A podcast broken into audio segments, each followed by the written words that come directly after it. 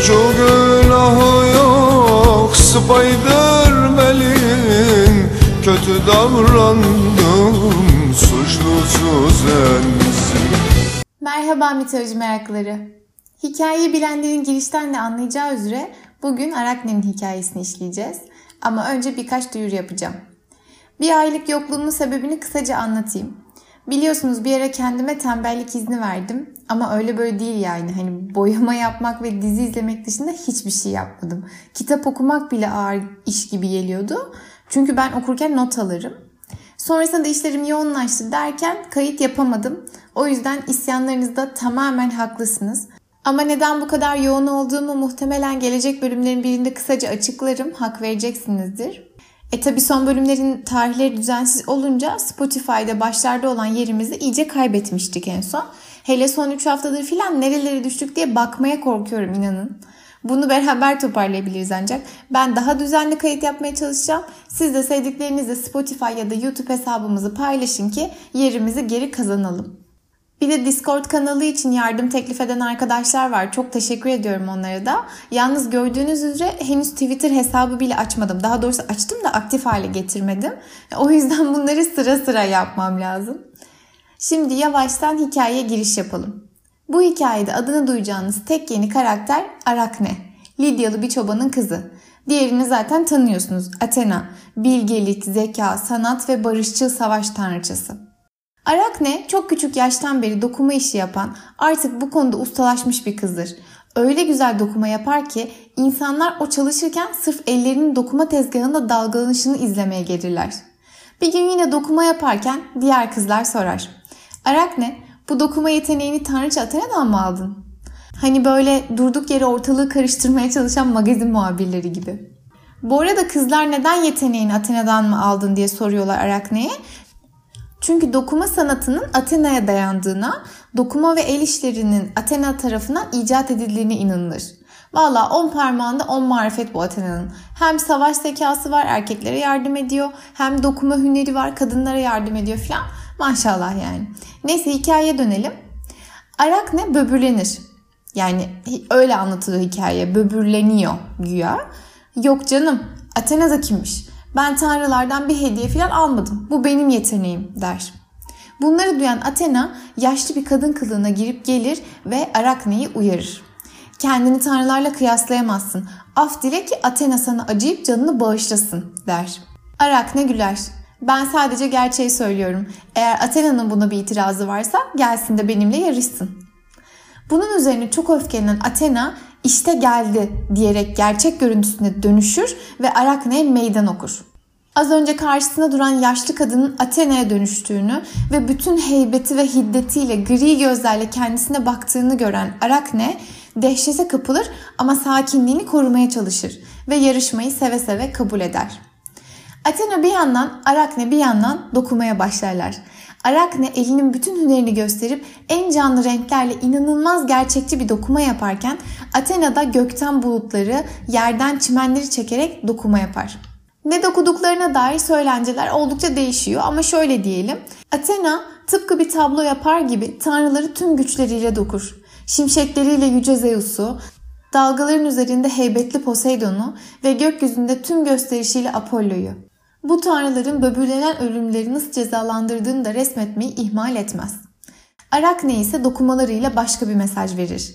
O, tanrıların kendi aralarındaki çekişmeleri, kendi böbürlenmelerini, ölümleri bıraktıkları zor durumları adeta resmeder gibi dokur dokuma tezgahında. Ayrıca kendilerini tatmin etmek için güçlerini kötüye kullanmalarını da, Zeus'un Leda'yı elde etmek için kuğuya, Europa'yı elde etmek için boğaya, Danae'yi elde etmek için altın yağmuruna dönüşmesini anlatır dokumasında. Dokumayı bitirdiklerinde ikisinin de eserleri muhteşem görünür. Ama Athena, Arakne'nin hem gerçekten kendisi kadar iyi dokumasına hem de tanrıların kötü özelliklerini anlatmasına çok öfkelenir. Sinirle Arakne'nin dokumalarını parçalar ve kafasına fırlatır. Athena'nın hiddeti öyle büyüktür ki Arakne öyle aşağılanmış hisseder ki genç kız kendini bir ağaca asarak oracıkta intihar etmeye kalkar. Ama Athena'nın öfkesi dinmez. Arakne'nin ölümden daha büyük bir cezayı hak ettiğini düşünerek onu örümceğe dönüştürür. Ama karnında bir iplik makarası bırakır ve der ki yaşa ama aynı böyle asılı kal ve ağ ör hayatın boyunca lanetlenmiş bir şekilde. İşte dostlar mitolojiye göre örümceklerin atası Arakne'dir ve bu lanetle oluşmuştur. Örümcek gördüğünüz ortamlarda herkes sakinleştikten sonra artık bu hikayeyi satarsınız. Ee, herkes sakinleştikten sonra diyorum çünkü örümcekten korkmak aslında çok yaygın bir durum. Şimdi hikayenin günlük hayattaki yansımalarına gelecek olursak Araknit İngilizce örümceğimsiler anlamına geliyor. O familyayı anlatmak için kullanılıyor. Mesela akrepler de bu familyaya ait. Arakne Yunanca örümcek, araknofobia örümcek korkusu anlamına geliyor. Araknofobia örümcek fobisidir Oturduğun bu yer Sevis otel lobisidir bunun dereceleri var. Mesela bazı ekstrem durumlarda bırak örümcek, örümceğin varlığını çağrıştıran herhangi bir şey mesela işte örümcek ağı bile gördüklerinde çığlık atarak kaçmaya başlayabiliyor bu fobisi olan insanlar. Bayağı ilginç. İzlememiş olanlar bölümde alıntıladığım Ata Demirer'in Araknofobi şarkısının klibini izleyip aynı zamanda Ata Demirer özlemini de giderebilir. Bu arada İsveçli psikolog Arne Öhman bazı sürüngenlere karşı beslediğimiz korkunun sonradan kazanılmadığını, doğuştan geldiğini kanıtlayan bazı araştırmalar yapmış. Mesela deneylerinde birçok yaş grubundan insanın örümcek ve yılan fotoğrafları görünce korku belirtileri gösterdiklerini kaydetmiş. Hatta konuşamayan bebeklere gösterdiğinde bile bu fotoğrafları yani örümcek ve yılan fotoğraflarını bebeklerin yüz ifadelerinin değiştiğini, göz bebeklerinin büyüdüğünü hatta belki terlediklerini filan kaydetmiş. Yani bu da demek oluyor ki bazı hayvanlardan korkmamız gerektiği genlerimize kodlanmış. Yani bebekler bile bu kodla dünyaya geliyorlar. Bilim adamları bunun insanın biyolojik evrimi süresince hayatta kalmak için geliştirdiği bir mekanizma olduğunu düşünüyorlar. Ama bizim kültürümüzde bu fobiyi bir nebze dindiren bir şey var bence. Yani Müslümansanız eğer. Müslümanlıkta Hz. Muhammed ve bazı arkadaşlarını müşriklerden koruduğuna inanılan bir olay var. Hz. Muhammed ve Hz. Ebu Bekir öldürmek isteyenler onların başı için yüz deve ödülü koyduğunda bir sürü insan her yerde onları ararken onlar bir mağaraya sığınmak zorunda kalırlar. Sonra Örümcekler mağaranın girişine ağlarını örer ve güvercinler yuva yaparlar. Bu sayede müşrikler mağaranın başına geldiklerinde içeride kimsenin olmadığını düşünür ve Hz. Muhammed ve Ebu Bekir bu şekilde kurtulurlar. Bu yüzden örümcekler ve güvercinler kutsal kabul edilir. Küçükken nerede hatırlamıyorum bir örümcek görüp çok korkup annemin öldürmesini istemiştim. Annem bana bu hikayeyi anlatmıştı. Örümceği de alıp uzaklaştırmıştı yani öldürmemişti. Ben de o yüzden hala yani sadece bir örümcek de değil herhangi bir böcek gördüğümde zorda kalmadıkça öldürmem. Yakalayıp dışarı atmaya çalışırım. Hatta konumuzun iyice dışına çıkıp bununla ilgili bir öneri vereyim. Böyle bir pet şişeyi e, üstüne kapatıyorsunuz işte böceğin. E, eğer küçük geliyorsa şişenin ağzını kesebilirsiniz. Ondan sonra şişeyi böyle dışarı doğru işte balkondan dışarı sallıyorsunuz gidiyor. E tabii hani elinizden geliyorsa yani balkona sallamak yerine bir çimene falan yani doğal ortamına bırakmak en iyisi. Şimdi Arakne'nin hikayesine dönecek olursak hikaye bize ne anlatıyor? İlk bakışta bize kibirlenme, böbürlenme diyor gibi geliyor değil mi? Arakne böbürlenip kendini tanrılarla bir tutmasaydı ya da onları eleştirmeseydi böyle lanetlenmeyecekti. Hatta kibir birçok dinde zaten iyi karşılanmaz. Mesela Hristiyanlıkta da yedi büyük günahtan biridir. Hatırlarsanız Brad Pitt ve Morgan Freeman'ın oynadığı Seven yani 7 filminde de bu hikaye geçiyordu. Spoiler vereceğim şimdi dikkat. Filmde bir seri katil bu yedi günahı işleyen birer kişi bulup onları cezalandırıyor ya da öldürüyordu. E, kibir günahı içinse bir mankeni burnunu keserek cezalandırmıştı.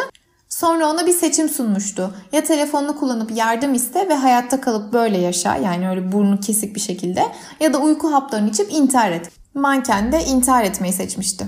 Hikaye kibirlenme diyor gibi görünüyor ama aslında bence vermek istediği mesaj o değil. Athena'nın yaptığına bakın koskoca tanrıça bir ölümlünün meydan okumasını alınıp ona saldırıyor. Olacak iş mi yani? Bu geldiği yeri sindiremeyen, kendinden şüphesi olan birinin vereceği bir tepki. Tıpkı gerekli liderlik özelliklerine sahip olmadan yükselip kendisine bağlı çalışanları ezen bir müdür gibi. Neden eziyor? Çünkü muhtemelen kompleksleri var. Onların ortaya çıkması ihtimalinden çok korktuğu için agresif davranıyor.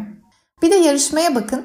Arakne elindeki ipler ve diğer malzemelerle yani elinde ne varsa yarışırken Athena gökten bulutları, yerden çimenleri çekiştirerek dokuma yapıyor. Yani şartlar hiç eşit değil. Ama yine de Arakne Athena'nınki kadar güzel bir dokuma yapmayı başarabiliyor. Hatta öyle güzel ki Athena bile inkar edip yo benimki daha güzel oldu diyemiyor mesela. Bakın jüri yok burada yani kendisi değerlendiriyor zaten. Bir de üstüne sinirinden kızın dokunmasını parçalayıp kafasına fırlatıyor. Yani güya zeka ve bilgelik tanrıçası ama zekası ya da yeteneğiyle üstün gelemediği noktada şiddete başvurdu. Yani olacak iş mi? Üstüne bir de zaten kız üzüntüsünden kendini astı. Kurtuldun yani bırak hani ayna ayna söyle bana var mı benden güzel dokuma yapan diye sorsan kimse kalmadı zaten yani. Ama yok öfkesini çıkartamadı ya bir de ölmesini engel olup örümceğe çeviriyor. Yani hiç olgun bir davranış değil. Arakne baştan sona haklıydı. Elindeki imkanlarla takdire şayan bir iş çıkarıyordu. Yaptığı şey de kibirlenmek değil, işiyle gururlanmaktı. Ama yine de takdir görmek yerine cezalandırıldı. Şimdi Athena severler üzülmesin. Medusa hikayesinin üstünde bir de bununla darbe yedik diye düşünmesinler. Athena zekası ve daha birçok yönüyle gerçekten çok harika bir tanrıça. Ama maalesef bu tarafı da bize bir şeyler anlatmak için var. Yani bu hikayenin mesajı bence gururlanmanın kötü bir şey olduğu değil, imkanları sizden daha fazla olan kişilerin siz ne kadar harika işler ortaya koysanız bile sizi takdir etmek yerine yerebileceği, sizi çekemeyebileceği. Hatta bu fikrime bir de destek buldum. Bu hikayenin anlatıcısı Romalı şair Ovidius. Ovidius diye okunuyor galiba. Kendisi 17. yüzyılda Roma İmparatoru Augustus tarafından sürgün edilmiş. Yani sen koskoca Roma İmparatorusun. Bir şairden nasıl bu kadar korkup onu sürgün edersin ki yani Roma İmparatorusun ya düşün yani. İşte Arakne'nin Athena ile olan mücadelesi de kendisini bu mücadelesine bir gönderme gibi bence. Gel bakalım örümcek adam. Bundan sonra buralara ağ örmeyeceksin. Tekstil işine gireceksin. Keten öreceksin, pamuk öreceksin. Müslüm babayı rahat bırakacaksın. Müslüm babanın yadigarısın bana örümcek adam. Akıllı olacaksın ulan. Yarın Batman'e dalıp bana geleceksiniz. Şimdi dağılın ulan! Evet sağ olun ya Yok değil mi örümcek? Eyvallah